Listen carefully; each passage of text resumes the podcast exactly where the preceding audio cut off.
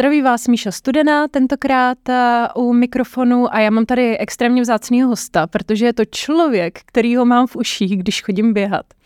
A jsem strašně ráda, že ho tentokrát nemám jenom v uších, ale mám ho i na očích, protože je to strašně krásná, milá dáma. Jmenuje se Terezie a má skvělý podcast, Instagram podcast. Uh, ahoj.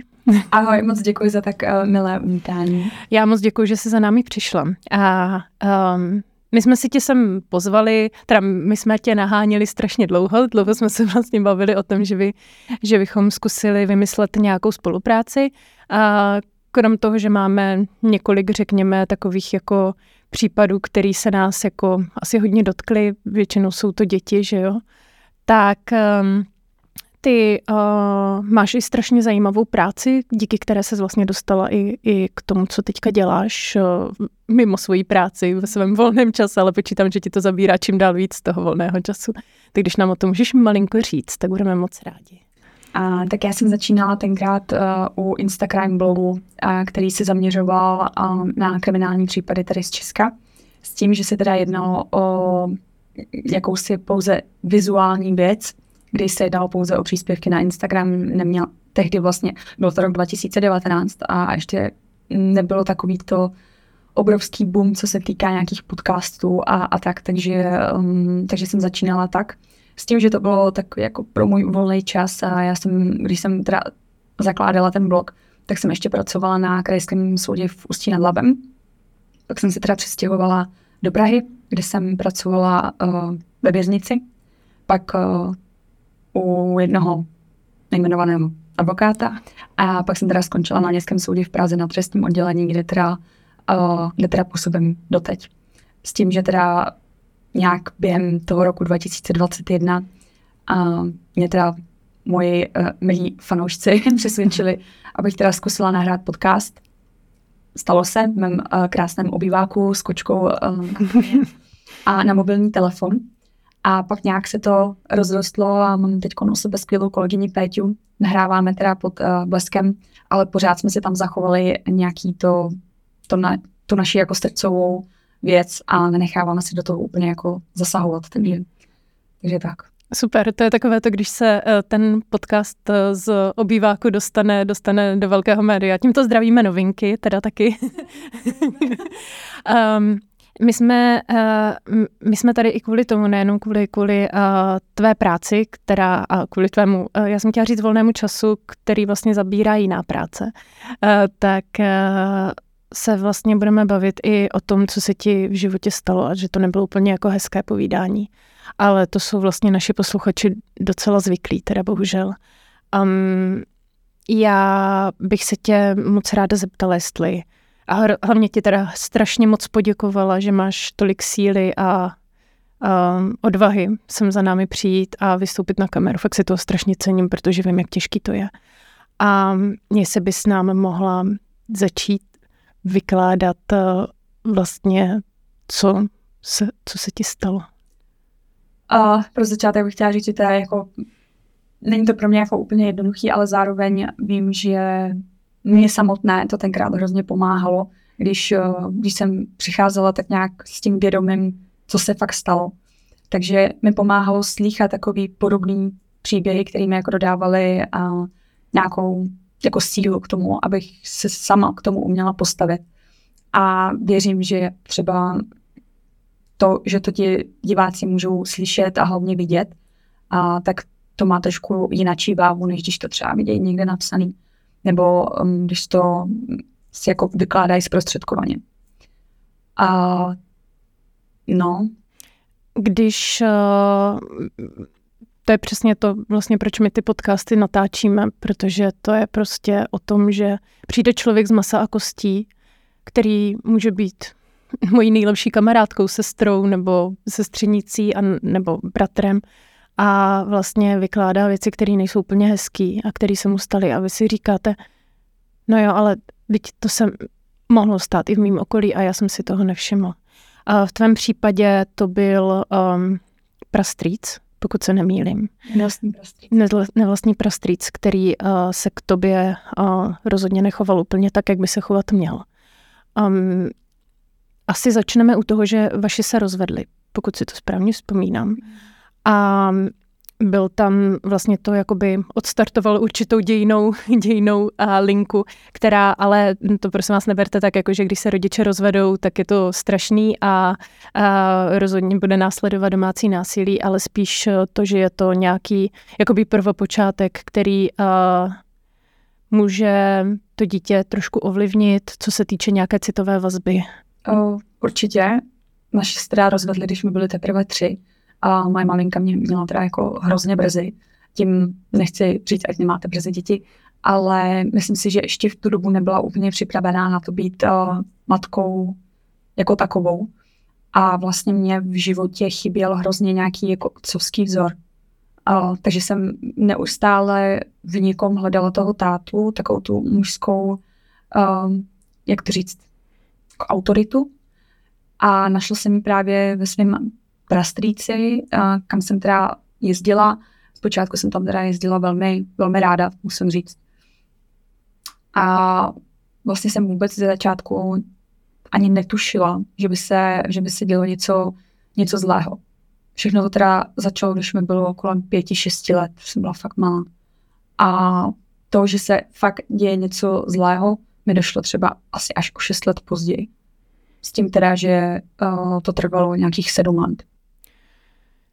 Ta doba je strašná. Teda, já když si představím, co jako člověk za sedm let uh, zvládne nebo nezvládne, tak uh, to, je, to je šílený. A vlastně mému synovi jsou čtyři roky, takže uh, nějakou představu bych asi měla. Uh, co se týče uh, toho, uh, počítám, že to bylo takové to postupné, že to nebylo um, dobrý den, tak jsem tady, ale že to bylo takové to postupné vaření žáby, kdy vlastně on si získával nějakou tvoji náklonost, nějaký tvý citový pouto, které postupem času začínal asi zneužívat.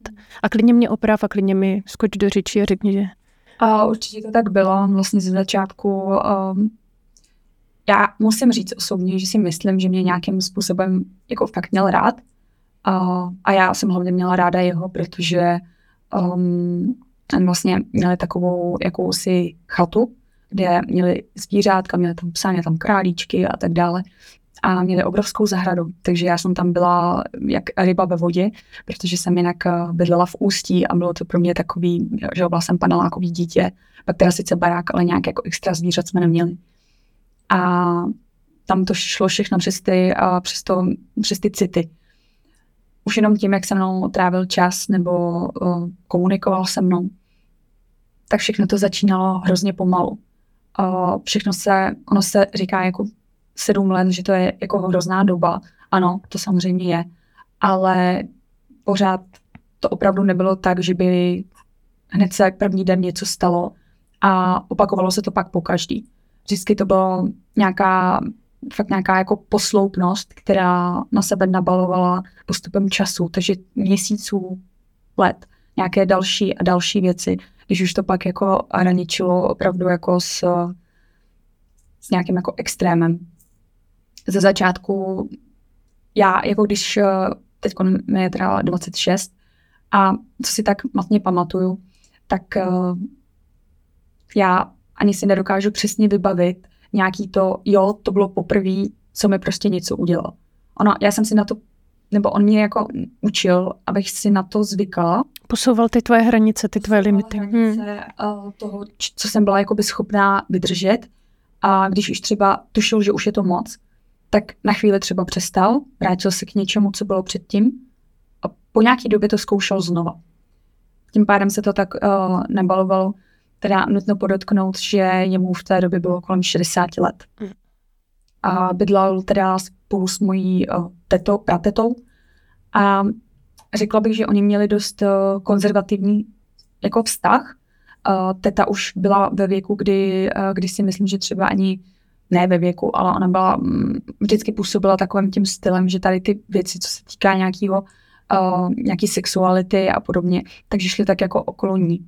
A co si pamatuju, tak vždycky, když jsem tam teda jezdila, tak oni spali odděleně a teta mě vždycky jakoby dávala spát jakoby k ním. Mm-hmm. Samozřejmě v tu dobu mi to vůbec jako nepřišlo Jasně. ale teď si říkám, a bože, proč se mnou jako nespala No, to, to bylo první, co mě napadlo, jo. že asi bych s dětmi jako spala já a to, to jako si rozhodně kolem mě nemám uh, nějaký prastrejdy a tak, protože asi ona jestli on byl nějak třeba sexuálně aktivnější, mm. což samozřejmě mohl být, tak uh, už kvůli tomu, jako je to, a je to muž a je mu 60, není to prostě dítě, kdyby to bylo pětiletý dítě, tak možná to ještě pochopím. A já hlavně v té době jsem to tak vůbec nevnímala, mě to bylo vlastně jedno, jestli budu spát s tím nebo tím, ale teď zpětně si říkám, co, jak, proč. Ale samozřejmě nemůžu říct, jakou roli ona v tom hrála, ale mám za to, že mě jako tak nějak využila proto, aby ona měla klid. Že tě prostě tak nějak jako předhodila, nebo? No, mm. tak nějak to vnímám teď. Samozřejmě nemůžu říct, uh, jo, věděla to, ale předpokládám, že když s ním žila a věděla, že ona chce žít trošku víc jako sexuálně aktivněji, tak, uh, tak to bylo a já jsem byla jako svědkem, kdy, kdy se jí třeba snažil dát pusu, nebo to nám vždycky jako odstrkovala, nebo bylo to tam, že si to fakt pamatuju. A pak nějak uh, jak to říct, on první neskoušel nějaký ty věci jako na mě, ale já jsem si tenkrát hrozně ráda hrála s panenkama. Hrozně. Mm-hmm. Milovala. A to se mi opravdu vydalo jako extrémně do paměti, kdy jsem si teda na té chatě hrála s těma panenkama. A on jako večer přišel a ty panenky mi začaly jako slíkat. Jako přede mnou. Mm-hmm. Mně to bylo extrémně nepříjemné. Naprosto rozumím. Hodně. A začali jim jako dávat pusu jako na prsa těm barbinkám a jako, že se jim to určitě líbí. Mm-hmm. Tady to já mám úplně jako nesvůd. Kolik ti bylo, jestli se můžu zeptat zhruba? V té šest, mm-hmm. pět, šest. Tam, tam to vlastně Jasně. uh, se odstartovalo. Takže to vlastně začalo tak, jako dá se říct, nenápadně. A ono možná diváky, posluchače, teď jo, nebudu konkretizovat, třeba si budou říkat, uh, jak to, že třeba jsem to nikomu neřekla, nebo něco, ale v té době vám to přijde tak jako normál, nebo nenormální, ale když se mě třeba mamka zeptala, jak bylo, tak já jsem si fakt nespomněla na to, že se tam udála nějaká takováhle jedna věc. Já jsem mi vyprávěla o tom celém víkendu, jak to bylo prostě super, ale na tuhle konkrétní věc to, to dítě si nespomene, protože nechápe, že, uh, že se může něco takového jako dít. A rodiče jako samotného si nemyslím, že, že napadne něco takového. Přesně, zeptat se, ahoj, strejda lízal barbině prsa, jasně, no. Um, já možná bych to i uvedla do kontextu, protože já jsem se o tom bavila s uh, jednou, vlastně ona je stejně stará jako ty, teďka nad tím přemýšlím, a s jednou, s jednou paní taky a ona říkala, že takhle jezdívala teda k tatínkovi a tatínek ji taky uh, sexuálně zneužíval. A uh, ona, že ty tady tyhle ty negativní vzpomínky vlastně úplně jakoby potlačovala. Že ona si vzpomínala, že byli celý den prostě venku, hráli si, on jí dával, on jí zahrnoval tu lásku, tou láskou, kterou ona bohužel teda na rozdíl třeba o tebe ještě navíc neměla u té maminky.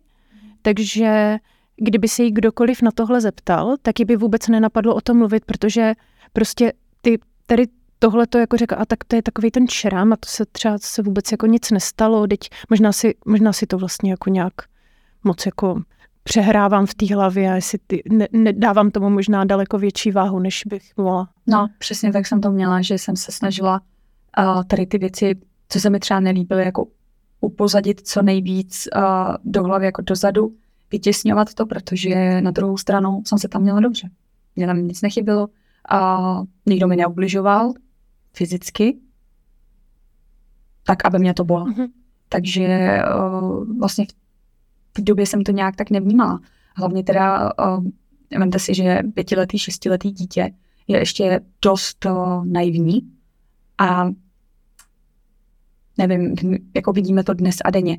A například tramvaj, teď jsem, teď jsem, když jsem se měla, a tak jsem viděla maminku s holčičkou, která úplně neposedila a maminka jí říkala, že, že jí odnese čert a že zlobí a to. A to dítě vždycky jako tomu uvěří, že se něco takového jako fakt může stát. Tak když vám pak dospělý člověk řekne, to je v pořádku, nic se neděje, takhle to prostě běžně chodí, nemáte důvod jako pochybovat. No jasně, zvlášť jako do určitého věku dítě nemá kritické myšlení tady v tomhletom ohledu, tak strašně vyvinuté, že jo. Takže tohle byla nějaká, jakoby prv, nějaký první incident, takový jako red flag, který člověk tak nějakým způsobem jakoby potlačí, nebo nemá ještě vůbec jako možnost takový té kontrolky, mm. protože prostě hold jako zbyla dítě. Um, můžu se zeptat, co byly nějaký jakoby postupný kroky, protože počítám, že ono se to nějakým způsobem stupňovalo. Stupňovalo, akorát ti přesně nedokážu říct, že tenhle rok se stalo tohle. Jasně. Co tohle. A já si pamatuji, že to bylo všechno hrozně nenápadný a musím říct, že já, jak jsem se to snažila vytěsnit, tak třeba mm, jako já trpím posttraumatickou stresovou poruchou a ty flashbacky mám dodnes. Že třeba, nevím, před dvouma rokama bych si nevzpomněla na to, na co jsem si vzpomněla třeba nedávno. A vždycky je to při nějaký situaci. Úplně, že vám to jakoby myhne před očima a najednou si vzpomenete, že, to jako, že se to prostě dělo. A zrovna tady u toho si pamatuju, že on mě, on mě vlastně učil na to, že je v pořádku ho vidět nahýho a zároveň, aby on viděl jako na mě. Pro někoho takového, kdo se chce dopouštět sexuálního násilí na dítěti, si myslím, že to je takový to prvotní, kdy, uh, kdy ho učí na tu nahotu a na to, že to je vlastně v pořádku. Takže um, to, že mi běžně chodil do koupelny, nebo, um, nebo že třeba on vyšel z koupelny a byl nahý, tak to bylo jako, bylo mi to nepříjemný. Bylo mi to hodně nepříjemný, protože mamka sice měla přítele a říkala jsem si, a on nechodí doma nahý. Ten mamky přítel a posléze manžel. A můj táta, když jsem u něj, tak to taky jako by nedělá. Nebo můj děda. A tenhle ten to dělá. Ale říkala jsem si, no tak třeba je to tady prostě jiný, ale jinde to může být jako běžný a uh, hrozně nerada, ale je to podstatný říct. Tak uh, když mě učil vlastně na to zvykat si na, na hotu jeho a, um, a chodit před ním já jako bez oblečení nebo tak, tak si pamatuju na moment, kdy, kdy jsem seděla a on se o mě velmi rád otíral. Je to pro mě, byl jako pro mě to byly tady to ty nejhorší zážitky, kde on se, kdy on byl vlastně ve výši toho, toho ramena s tím přirozením a prostě se o mě otíral. Pamatuju, bylo mi uh, tenkrát samozřejmě to pro mě bylo takový, že jsem zatajela dech a přemýšlela jsem, co se děje. Ale vím, že třeba za dva týdny už jsem to tak nějak jako upozadila a bylo mi to jedno. Ale teď, když si na to vzpomenu zpětně, tak je to pro mě jedna z těch dost traumatizujících věcí, protože přeci jenom máte tam člověka, který, který, ho, máte, který ho máte rád, ale druhou stranu vám dělá něco, co je vám jako extrémně nepříjemné. A ještě to navíc nedokážeš pojmenovat, čím je ti to vlastně nepříjemný, že jo? Protože jako... Že my jsme se vůbec tenkrát ani ve škole nebavili o tom, že by se nic takového mohlo dít. A notabene teda vždycky, když jsme se bavili o něčem takovém, tak to bylo, děti nechoďte s cizími lidmi, ale nikdo tě neupozornil na to, že se to prostě může odehrávat i v rodinách. Což podle mě bylo úplně ten největší problém mýho dětství. Myslím si, že dnes už je to trošku, trošku lepší a ty, ty lidi jsou s tím víc obeznámeni než třeba jako tenkrát. Ale mě nenapadlo, že se něco takového může dít jako u mě doma. Nebo a ještě navíc jako tohle není tak strašně otevřený, to je takový to jako... Já mám totiž pocit, že někteří predátoři tohle to dělají strašně schválně kvůli tomu, že je to takový jakože nenápadný, protože strašně těžko to popíšeš. A když dojde třeba k penetraci, nebo když dojde opravdu jako k nějakému fyzickému kontaktu, který můžeme nějak jako sexuálně popsat, protože třeba jsme ho viděli v bravíčku nebo tak, tak eh, tam, tam už přece jenom k tomu popisu nepotřebuješ um, víc než, než třeba tady u tohohle, protože tohle je takové to jako nahodilý, nebo máš pocit, že je to vlastně jako skoro až jako nahodilý, i když víš, že nahodilý to není. Ale prostě strašně těžko popíšeš jako dítě, on se o mě třel penisem o, o, o rameno nebo o krk, protože furt tam ještě je vzadu taková ta taková ta záchranná brzda, která ti říká, třeba to bylo náhodou, třeba to jako takhle ani nemyslel. A navíc ještě představuješ, jak tohle třeba budeš popisovat někomu blízkému. Nebo úplně cizímu, no. To je pak, eh, pak teda mimo tady toho, tak uh, on hrozně rád, já to nesnesu do, dnes, do dneška, já z toho mám prostě husí kůži a jo, prostě snažím se tomu vyvarovat, co nejvíc to jde, aby mi někdo uh, sahal na záda. To je pro mě prostě no-go zóna, uh, jelikož vždycky večer mi jako na záda kreslila nějaké obrázky. Mm-hmm.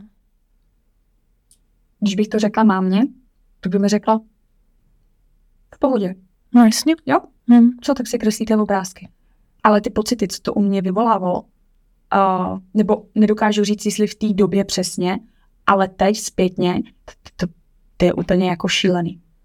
Já kdykoliv jako cítím, že by mě měl někdo jako hladit po zádech, tak si přesně jako vybavím tyhle ty momenty, které byly tak nenápadní, ale zároveň tak účelový, kdy vlastně už teď, nebo jako zpětně mi samozřejmě dochází, že to byla jakási příprava na tu, mm, na tu situaci, která, eh, nebo na ty situace, které pak nastanou.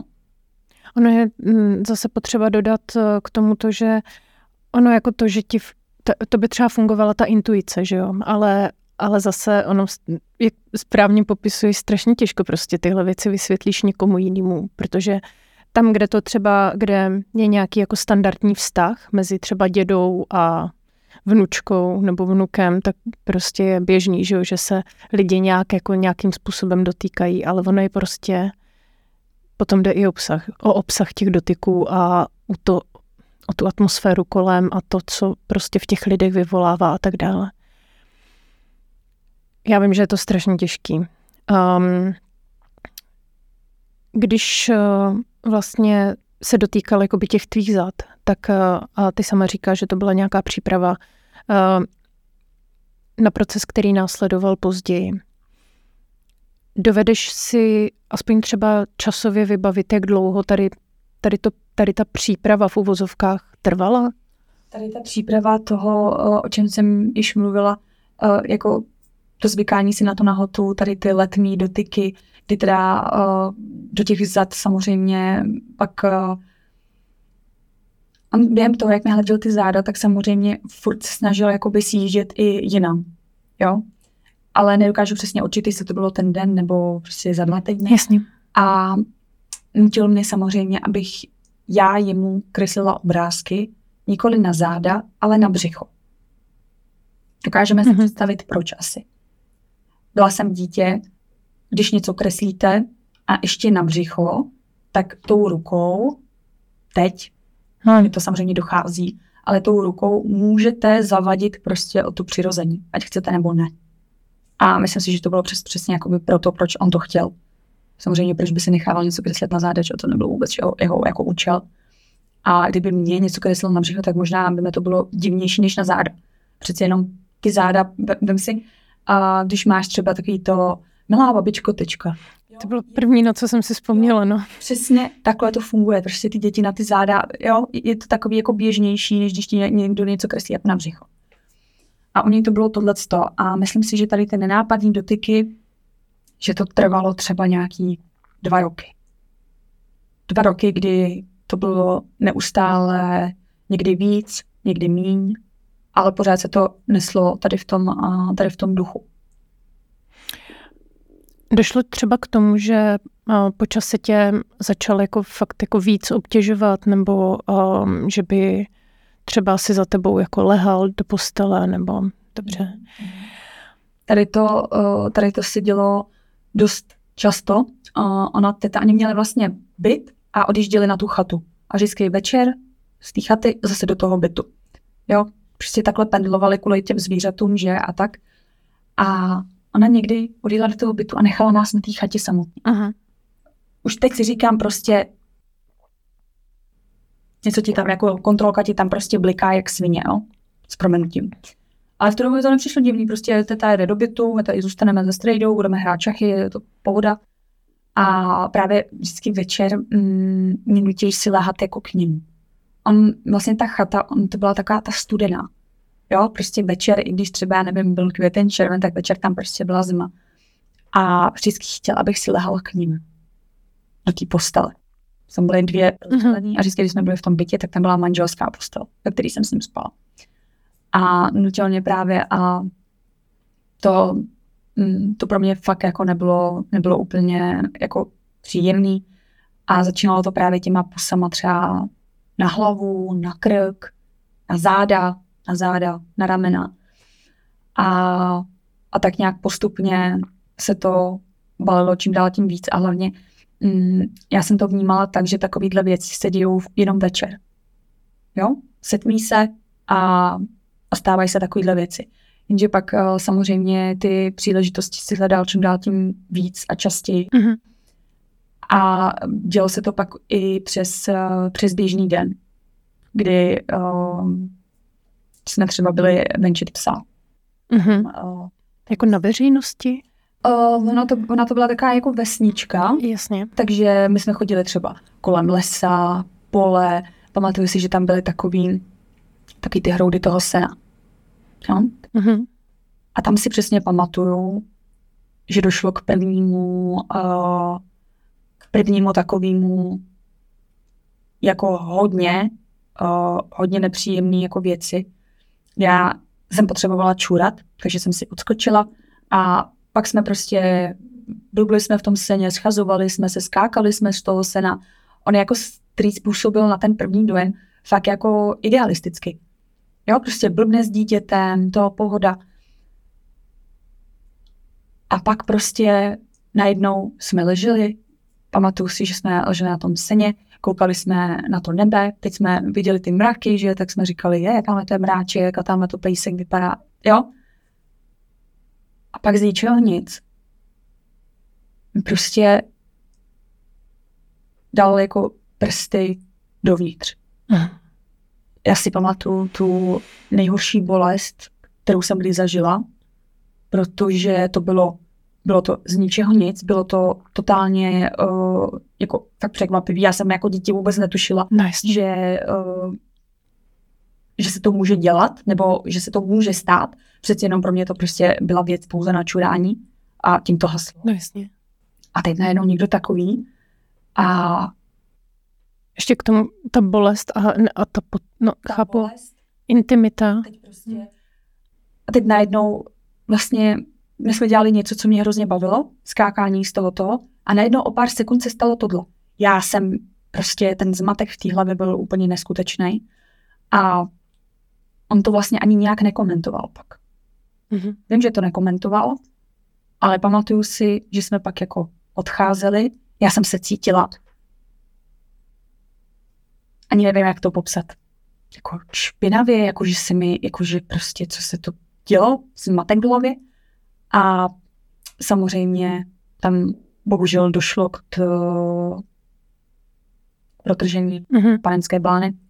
Takže já jsem vlastně um, než jsme došli domů, tak jsem měla stehna. To je strašný. Jako od krve tak nějak donutil samozřejmě, abych, abych se rychle mm-hmm. oblákla. A měla jsem tenkrát buď to uh, kraťásky nebo sukínku, nevím. Tak tím samozřejmě jako přibral. A dělalo si, že nic. A teď jsem, že ti je, nevím, sedm, osm a teď si říkáš, co? co, co proč, co? A pak třeba nějakých nevím, plácnu teď měsíc, se nic nedělo. Jo, se mm-hmm. to vrátilo úplně na začátek, když jsme spolu hráli šachy, chodili jsme venčit psa, dával mi králíčka do košíku, vždycky mi vyndal nějakýho, nějakýho prostě králíčka, já jsem si tam s ním mohla hrát. Já jsem byla šťastná. A vlastně, a pak jsem si říkala, teda dělo se to vůbec, nebo třeba třeba jsem tam měla brouka, nebo třeba jsem si to moc jako vyfantazírovala. Jasně, obhavíš si to. Hm. Teď samozřejmě vím, že to byla blbost. Ne, ale tak si dítě. Nebo nevyfantazíruje, že vám někdo prostě strká prst mezi nohy. Jo, to, to prostě jako nejde. Ale v té době jsem si říkala, a třeba to tak nebylo, nebo... Tak prostě jako dítě taky doufáš a rámuješ si, že jo, ty příběhy, protože zvlášť když ti to nedává takhle racionálně smysl a to je jako vlastně to nejhorší na tom domácím násilí, že vlastně i to sexualizovaný pod něj patří, že vlastně není racionální. Vůbec si to jako nedokážeš nějak zracionalizovat, protože to se neděje, protože by si o to nějak řekla, protože bys ho provokovala. Prostě to je mocenský vztah, to není, mm-hmm. většinou to není, že jo, o tom, že uh, by někdo měl vyloženě jenom nějakou deviaci, ale spíš jde o tu, o tu, o tu moc a o tu disharmonii a disbalans v tom mhm. vztahu, že, že vlastně si na tobě v vozovkách léčí nějaký komplexy nebo uh, potřebuje tě jakoby podrobit. Měla si třeba z toho i nějaký zdravotní problémy, protože když jsme uh, mluvili s Eliškou, Uh, což je jedna z našich hrdinek. My hrozně neradi používáme slovo oběť, protože... Slo... děkuji. Já je to vyloženě jako nesnáším, když někdo řekne oběť, protože si ten člověk pak nebo aspoň já, hmm. pak přijdu uh, jako něco méně než... Jako něco pasivního. Hmm. My, my s tím operujeme jenom v rámci toho, protože je to jako legislativa, nebo aby, aby někdo pochopil, o co se, o co se přímo jedná, ale my, my říkáme naši hrdinové a naši, naše hrdinky. Tak naše hrdinka, kterou uh, takhle znásilnil učitel a já prostě tady těmhle věcem říkám, že to je normální znásilnění, to není prostě jenom pohlavní zneužití, jak se dneska už tváří téměř cokoliv, to je prostě násilnění tak ona právě i popisovala ten proces potom, jak prostě měla i zdravotní problémy, všichni to viděli, ale vlastně ještě za to dostala ten CRS, jakože moc často chodí na záchod a jestli jako si moc něco nevymýšlí a podobně. Pro mě jestli je tři nějaký rány, ale můžu se zeptat. Já, v pohodě, o, já jsem, pamatuju si, že jsem měla problémy s tím, že mě často bylo břicho. A já nevím, jestli to, o, jestli to bylo psychosomatický, anebo jestli to bylo... Mhm ale hlavně pak kdykoliv jsem tam měla jet, tak mě to bříško jako začalo bolet. Takže si myslím, že jsem to už prostě měla v hlavě, že teoreticky se může stát něco, co mě bude bolet. A nechtělo se mi tam samozřejmě. Ale nakonec jsem si říkala, a já tam ty zvířata, a já to, kdyby něco, tak já to přetrpím. Vždyť ono to, zní to hrozně, ale v tu chvíli jsem si říkala, tak já to obětuju. Kdyby se náhodou něco jako by mělo stát. Že mi to za to jako stojí. Protože tam nebyl nikdo, kdo by mi řekl, a opravdu jsi v pořádku? Neděje se tam fakt nic, nikoho to ani nenapadlo. Takže, uh, takže tak samozřejmě teď uh, pak to mělo následky jako psychický. A rozjela se mi asi kolem 16. 17. roku posttraumatická stresová porucha na plní čáře, která jde teda ruku v ruce s hraniční poruchou osobnosti, což já mám pořád zpětý tady s tím. A myslím si, že nějaký moje povahové rysy, který mám uh, každý vždycky, když, když třeba poslouchá naše podcasty, tak je já a Péťa, my jsme něco jako, nevím, oheň, led. Jasně. A působím jako hrozně tvrdě a jako hrozně rázně. Ale mě moje doktorka vždycky vysvětlovala, že to je můj automatický obraný mechanismus. A takhle já působím samozřejmě, pak to má, má to negativní vliv třeba na nějaké moje potenciální partnerské vztahy protože působím jako hrozná, uh, hrozná furie hned na začátku. Než se dozvědí, že třeba se dělo něco takového a spojí si tři uh, nebo dva jedna dohromady, nevím, ty jak se to říká. Ale já na tu matematiku moc dobrá nejsem, tohle bych, tohle bych vypustila. a, ale v tu dobu si myslím, že, že tam byly jenom ty bolesti břicha a toho, že jsem se snažila už míň a míň vyhledávat tu jeho pozornost a být s ním jako sama. Ono je to něco mezi vlastně voláním o pomoc i a vlastně tvojí obranou reakcí, přesně jak to popisuješ. A mimochodem tohle přesně taky popisovala jedna, jedna hrdinka, že um, je to teda příběh, který jsme zatím nevydávali, asi možná vydávat ani nebudeme, protože je teda taky brutální. A ona právě popisovala, že, že s tím tátou tak prostě jí to jako za to stálo, protože prostě cítila celý den tu lásku, to obklopení, že si ji někdo fakt jako věnuje, tu pozornost a pak najednou jako večer a, a ona říká, že jsem to měla prostě večer a věděla jsem, že se to, ona to teda, tady se to konalo jenom večer, tedy aspoň co já vím, tak eh, říká, že jsem to měla prostě jenom večer a přesně já jsem věděla, že to musím jako přežít, věděla jsem, že je to většinou, když se opije, takže když nepil, tak jsem věděla, že to bude v pohodě, když pil, tak eh, jsem věděla, že to bude špatný. Ale prostě někdo se o mě zajímal, někdo mě měl rád a já jsem byla vlastně strašně vděčná za tu lásku a myslela jsem, že to je vlastně ten výměný obchod. Hmm.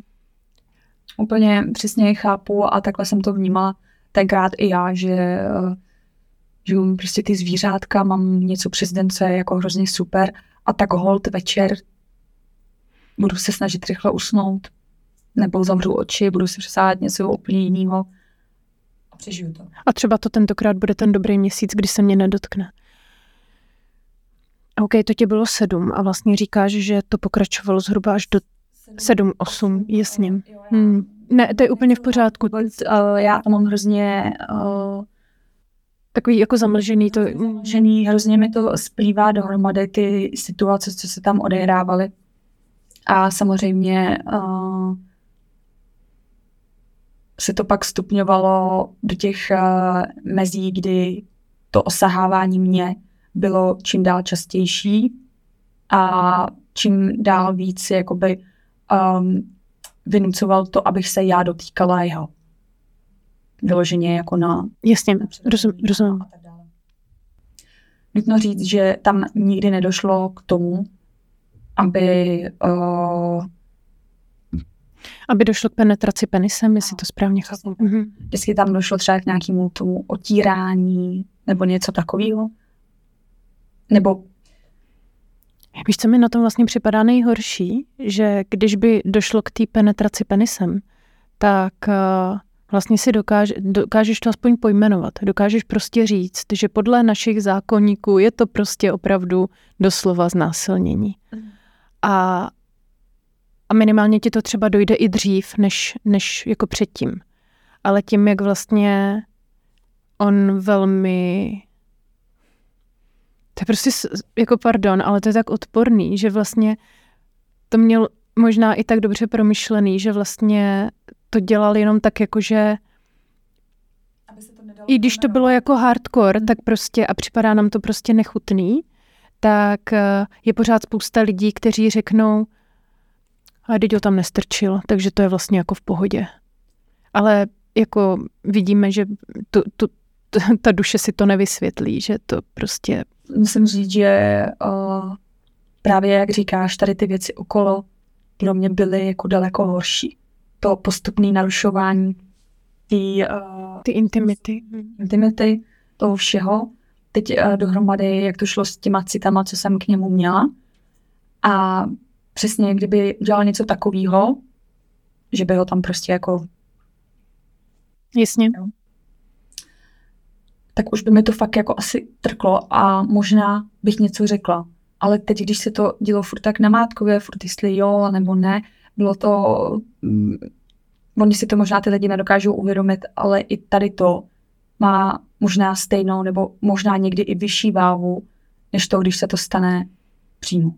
No my vždycky hlavně říkáme, že my nikdy uh, neporovnáváme ani, ani vlastně jestli je horší psy, psychologický násilí, sexualizovaný nebo fyzický. Já třeba osobně to sexualizovaný řadím asi možná nejvíc, protože tam je tak strašně velký porušení ty intimity, kterou člověk má. A je to tak vlastně strašně nenápadný, protože zvlášť, když je to součást toho domácího násilí, tak uh, strašně těžko jakoby se to opravdu definuje, protože v manželství ti spousta lidí řekne, že přece jak může někdo znásilnit manželku, že jo. To jako neřekla, ne, ha, ha, ha. Jo, a u těch dětí to tež, jako ty děti prostě nikam nepůjdou a neřeknou tady jako strejda, táta, děda. Když je to zvenčí, a tím neříkáme, že když vás někdo znásilní zvenčí, že je to v pohodě, to rozhodně ne. Mm. Ale spíš mluvím o tom sexualizovaném násilí v rámci toho domácího násilí, že um, je tak strašně dlouho neviditelný, ale přitom tak strašně bolestivý kvůli tomu zásahu do té intimity a pravidla jde jakýkoliv násilí ruku v ruce s tím psychi- psychologickým násilím. Mm. Protože, a teďka chci se tě zeptat, bylo tam třeba uh, i nějaký jakoby vydírání z jeho strany nebo nějaký, jako, nějaký psychologický nátlak kromě, protože ne, rozumím, rozumím té otázce. Um, já takhle zpětně si vybavuju, že když jsem třeba ho nechtěla hladit, nebo prostě něco takového, nebo jsem dělala, že spím, to bylo úplně to nejvíc, co, uh, co, jsem, co jsem mohla dělat, ale samozřejmě jsem moc dobře vnímala to, že on se dotýká mě, ale prostě snažila jsem se dělat, že spím. Tak on vlastně druhý den byl ke mně jako dost odmířený. Mm-hmm. Uh, najednou, když jsem se ho zeptala, jestli se mnou bude zahrát šachy, tak najednou neměl čas. Ale jinak jako vždycky mohl. Ale teď najednou se mu nechtělo a dával mi to... Jako by to bylo za odměnu. Jo. Jo. jo. Uh, a tady to tam bylo, uh, tam, tady to tam bylo jako taky dost postupný, že, uh, že vlastně já jsem tam pak seděla a vlastně jsem neměla jako co dělat. Protože najednou králíky mi nedal, šachy se mnou nehrál a nevšímal si. Nemusela jsi být potrestaná, že To, že si mě nevšímal, hmm. to pro mě bylo úplně to, to nejhorší. Že jsem chtěla, aby se o mě zajímal, aby se ptal, co ve škole. A takhle prostě nic. Pro mě to bylo hrozný. Fakt to, tady to, nebylo tam vydírání stylem, teď se mě prostě budeš dotýkat, nebo zítra nebudeš mít uh, králíčky, ale bylo tam to, že i to dítě si uvědomí, že to má nějakou návaznost. Že tam prostě, ok, tak já to musím přetrpět, abych měla ty králíčky. Já furt říkám ty králíčky. Ne, ne, ne, my ti, já, ti, já ti rozumím, no jasně. Jo, pro mě to bylo, byla jsem dítě, že jo. Tak... A tam je vlastně ta pozornost, ta láska, to je prostě to, co on dělal, že jo. To, no, jako je to psychologický nátlak a je to manipulace. Uf, uh, to ještě tedy pokračovalo, pokračovalo nějaký třeba čtyři roky. Uh, je nějaký asi nejhorší okamžik, který si vybavíš, kdy prostě třeba, a teď jako se strašně omlouvám, jestli půjdu do nějakého jakoby traumatu, jestli, když tomu jako teďka šťourám prstíčkem, jo. Je nějaký fakt nejhorší okamžik, který si vybaví, že prostě je úplně pro tebe tvůj, tvůj jako trigger něco. Mezi samozřejmě ty nejhorší patří uh, to, jak jsem ti uh, řekla, jak jsme skákali do mm-hmm. a tak dále. A pak si vybavuju, uh, když jsme, kdy mě vzal na kolo, já kolo do dneška nesnáším, nejezdím na něm. Jako, já neumím jezdit na kole. Než jezdit na kole, výborný, protože mě přijde, že já taky ne. Ale on mě bral vlastně mm, na, na takovou tu zadní Štang... To je, nevím, no, jasně, chápu, chápu, prostě zadní sedačka. uh, že si mě bral a jezdili jsme se projet uh, kluby. No. A tam jsme se procházeli a já si pamatuju, že jsem tam, uh, že jsem jako byla, uh, že jsem vlastně byla v tom podřepu a teď jsem si s těma kamínkama hrála u té vody a teď jsem tam prostě dloubala, že jo, do, to, do těch úplně největších sraček, co můžeš, že jo, v tom labi prostě.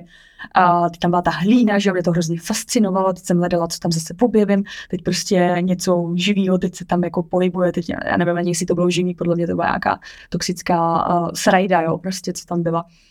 Ale hrozně mě to fascinovalo. A právě on si ke mně jako kleknul ze zadu, posunul mi uh, ty kraťásky, nebo sukní nebo kalhotky u sukně, nejsem si jistá. A tuším, že tenkrát uh, tam došlo, že mi tam uh, dal ty prsty dva, protože ta, mm-hmm. ta bolest byla větší než, horší než, mm, než tenkrát poprvé. A já jsem přitom začala brečet. Brečela jsem, koukala jsem do té vody a s ním to ani nehlo. To je strašný. A furt jako pokračoval a já nevím prostě, co čekal. Jako, že mu řeknu, ok, to je v pohodě. Pokračuj. Nechci, se, nechci, se, nechci se vyslít ještě, že bych jako sranda. Pohodě. A já jsem tam to je strašný. koukala jsem do té vody a říkala jsem si, pane bože, proč já? Proč? Proč mi to jako děláš? Já tě mám tak ráda, si s tebou trávit ten čas, ale ty mi jako ubližuješ, já tady brečím ty si toho vůbec nevšímáš. Vůbec. Jo? Úplně mu to bylo jako jedno. Nevím, jak dlouho to trvalo, bylo to pro mě něco hroznýho. Opět uh, mi tekla krev samozřejmě. Uh, Jasně. Tenkrát to bylo nějakého jako mm, na Jasně. Mm-hmm. A tou vodou z toho labe mě prostě ošplouch. Ježiši, fuj. Já ti Uf, já ti úplně strašně děkuji za tvou otevřenost, protože chápu, že tohle je něco, kdy jako jsi úžasná. Hele, jenom abyste taky chápali, pro nás je tady tohleto taková, takový ten divný blbej humor je pro nás prostě nějaký obraný mechanismus, jo. takže a upřímně jako my nechceme tady z toho mít plečtivý údolí. Možná bude, kdo mě znáte, tak víte, jako že asi bude, jako vždycky. Ale uh, jsi, jsi jako neuvěřitelná. A, a já ti strašně děkuju. Nebudu už v tom tolik jako šťourat. A um, co se týče vlastně toho okolí, uh, tetu jsme nějak probrali, ale měla, máš třeba z toho nějaký jako pocit, byl, byla tam nějaká situace, kdy ty jsi řekla, ale teď ty to přece sakra musíš vědět, jak to, že to nevíš? U té mamky to bylo hodně, mm-hmm. ale já jsem s mamkou neměla úplně ideální vztah.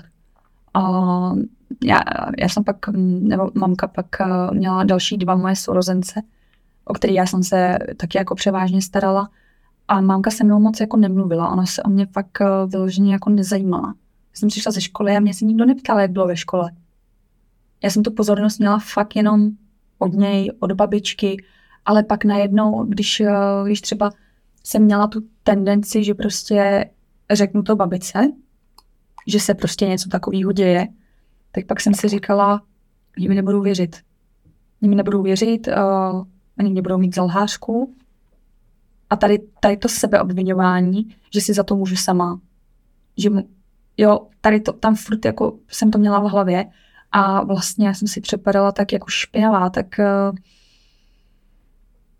že jsem ani na to nechtěla myslet, na tož o tom s někým mluvit. Ale myslím si, že uh, tím samozřejmě mamku vůbec neobvinuju. My teď máme jako super vztah a myslím si, že tady to už v sobě máme nějak jako vyřešený. Ale uh, když jsem to mamce řekla poprvé, tak vlastně z ní um, my jsme seděli a povídali jsme si o tom, že prostě jsem to dětství jako úplně neměla idealistický. A ona se mě pak zeptala, jestli se mi jako náhodou něco jako nestalo. Mm-hmm. Že třeba, protože jsem říkala, ale chodím k doktorovi, ale nechci o tom mluvit a to. A tak nějak jsme se právě dostali tady k tomu. A já jsem řekla, že jako jo, ale že o tom nechci mluvit. A říká, někdo se tě nějak špatně dotýkal a já, že jo, ale nechci o tom mluvit. A ona řekla jeho jméno. Já jsem začala brečet. Já jsem začala brečet, úplně hysterčit, jakože jo. A ona, že, uh, že když tam jednou jako malá byla, tak se o ní taky takhle otírala. Uh-huh. Ale že to bylo jednou a že jí nenapadlo, že se to může jako opakovat o nějakých uh, 30 let jako později, znova. Ale pořád jsem si říkala, proč? Chápu. Proč jsem se zeptala, jo tě mi vůbec neobvinuju, prostě sama nevím, jak bych reagovala v její situaci. Ještě k tomu navíc byla mladá, že jo, byla prostě... Mladá, prostě další dvě děti, prostě svých starostí měla dost. Ale uh, jak řekla to jeho jméno, tak já jsem si říkala, pane bože, jí se taky, protože přece máš okolo sebe hromadu lidí. Hmm. A ona přesně toho člověka jako by typoval. Takže, uh, takže to bylo tak, babice jsem to teda řekla až později a ale už to bylo v té době, kdy já už jsem tam dávno nejezdila. Já jsem tam přestala jezdit v době, kdy, a, kdy mi zemřel dědeček, protože vždycky jsem jeden den spala u dědy. Mě pak jakoby předal té svý sestře, té prate. Jasně. A tam jsem spala ten další den ze soboty na neděli. Takhle to fungovalo. A pak, když zemřel vlastně děda, tak, eh, tak už jsem neměla důvod tam jezdit. Jo, ne, nechtěla jsem, snažila jsem se tomu vyhýbat, a když třeba přišli k nám na návštěvu, tak já automaticky jsem chodila někam pryč, nebo jsem zůstávala v pokojíku. A, a vlastně tak nějak to utichlo. Já jsem se snažila to co nejvíc dát do pozadí. Nikdy se to nestalo, nikdy o tom nebudeš mluvit. A protože nejspíš si za to můžeš sama. Jo. To je klasika, jasně. A tak nějak jsem to furt potlačovala, potlačovala až pak nějak jsem měla nějaký projevy chování, který mi jako řekl, že, že bych s tím jako měla něco dělat. Že se musím jít hold někam prostě svěřit do nějaký, mm, k nějakému lékaři, i když jsem si připadala, proč já mám chodit k lékaři. Přesně, jako tam chodí jenom blázni, že jo, no jasně. Hmm. Ale pak jako jsem si říkala, že už není jako cesty zpět, protože uh, jsem měla takový ty uh, jako pokusy o sebevraždu, furt se mi to vracelo, ty myšlenky. Pak teda od 15 jsem měla dost košný období, protože najednou, uh, ano, to bude znít hrozně, ale třeba nějaký v uvozovkách oběti nechci říct mm. slovo oběť, ale tak to prostě Jasně. máme, tak uh, mají problém s tím mít pak nějaký um, sexuální kontakt s někým. Já jsem měla přesný opak. Mně to bylo jedno. Ale to je, to je zase, my jsme tady měli právě jednu hrdinku, mimochodem taky se jmenuje Terka. A ona právě říkala, ono je to jeden i ze znaků sebedestruktivního chování, že vlastně ty vyhledáváš podvědomě ty situace, které mají jako k tomu sexualizovanému násilí třeba i blízko. Jako nemusí to být jako, že, že prostě řekneš tak, borci, pojďte mě znásilnit, ale prostě uh, i vyhledáváš si ten kontakt s těmi muži a, a pak vlastně zkoušíš jako jak to dokážeš vlastně, jak té situaci dokážeš zabránit, nebo, a nebo naopak se tím vlastně jako, zase to řeknu hrozně, ale trýzníš.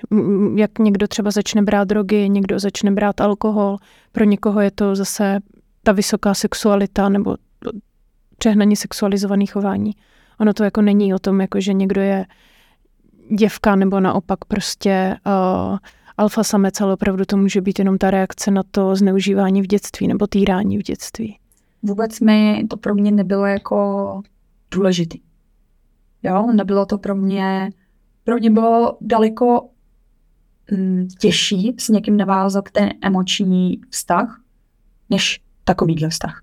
Jestli si jako rozumím. Mm-hmm. A, uh, a pak nějak to dospělo do té fáze, že, že jsem teda zašla k té doktorce a začala jsem brát ty léky, začali jsme jako pracovat i co se týká nějaký psychoterapie, ale mě to jako hrozně ubližovalo, ty psychoterapie.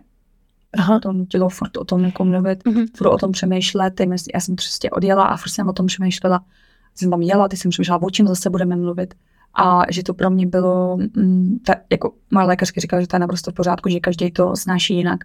U někoho je lepší, když o tom mluví, u někoho naopak jako, že ne. Tak u mě jsme došli k tomu, že prostě jako ne. Mm, protože já jsem pak, uh, jako ne, že bych byla agresivní, ale mě hrozně ubližovalo, když jsem si tam na tu psychoterapii sedla a ona se mě zeptala, tak jak se máte. Já myslím, že, jí, že jí dám prostě facku, jo. Uh, Chápu. Vím, že to je její práce, no. že takhle to běžně chodí, ale pro mě to bylo uh, hrozný v tom slova smyslu, že ví, proč tam chodím, tak asi mi úplně nebude fajn i když je normální, že se na to ty lidi hmm. ptají, ale já jsem to prostě nezvládla. Jo, takže, takže já jsem teď jako medikovaná a, a nechali jsme to na této uh, na této bázi a psychoterapii jsme teda vyloučili. Hmm. Ono, jako každý to má opravdu jinak, ale tím chceme apelovat úplně na všechny, když prostě cítíte, že se necítíte úplně OK.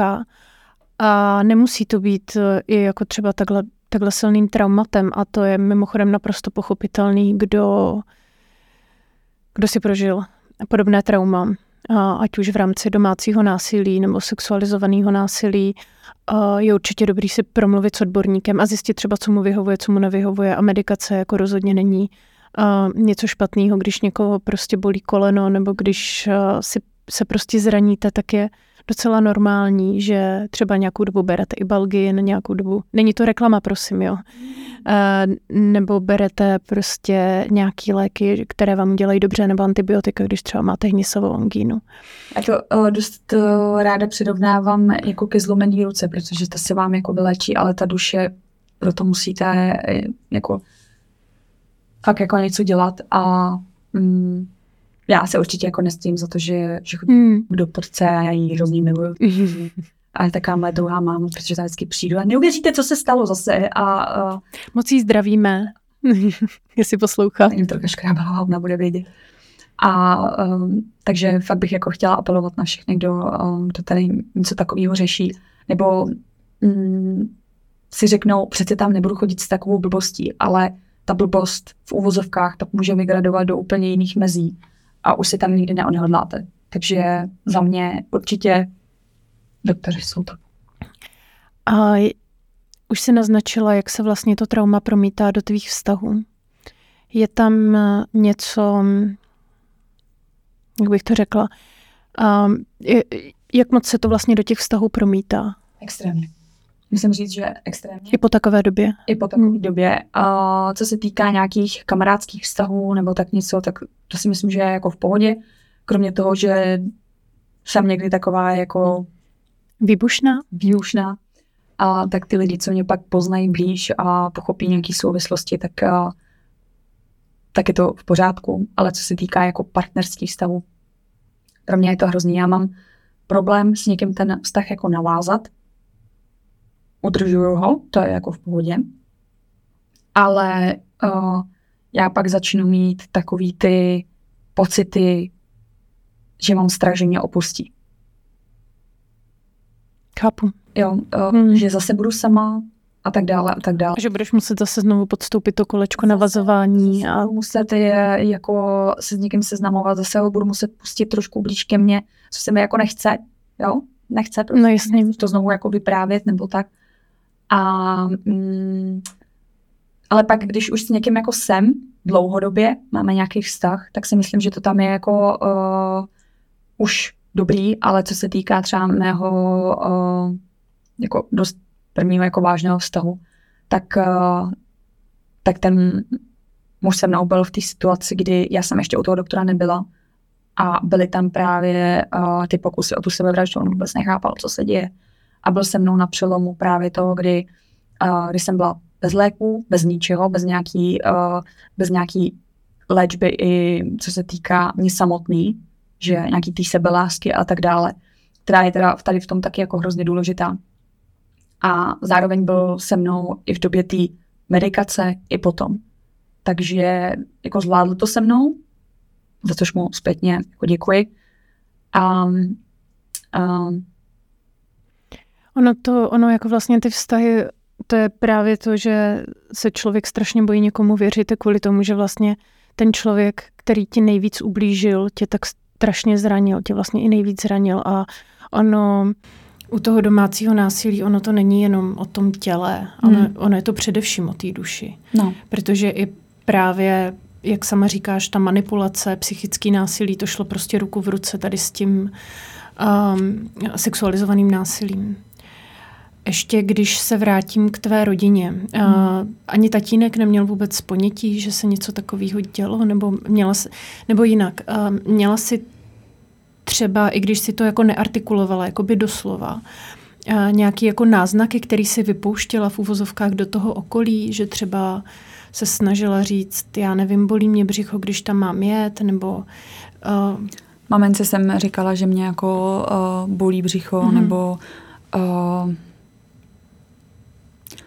No, hlavně to s tím, s tím bolestem, s těma bolestma břicha, ale můj tatínek, ten, ten bohužel po rozvodu se dal na takovou hodně špatnou jako dráhu drog a kriminálů, takže toho jsem jako u sebe neměla. Jasně. Ale mm,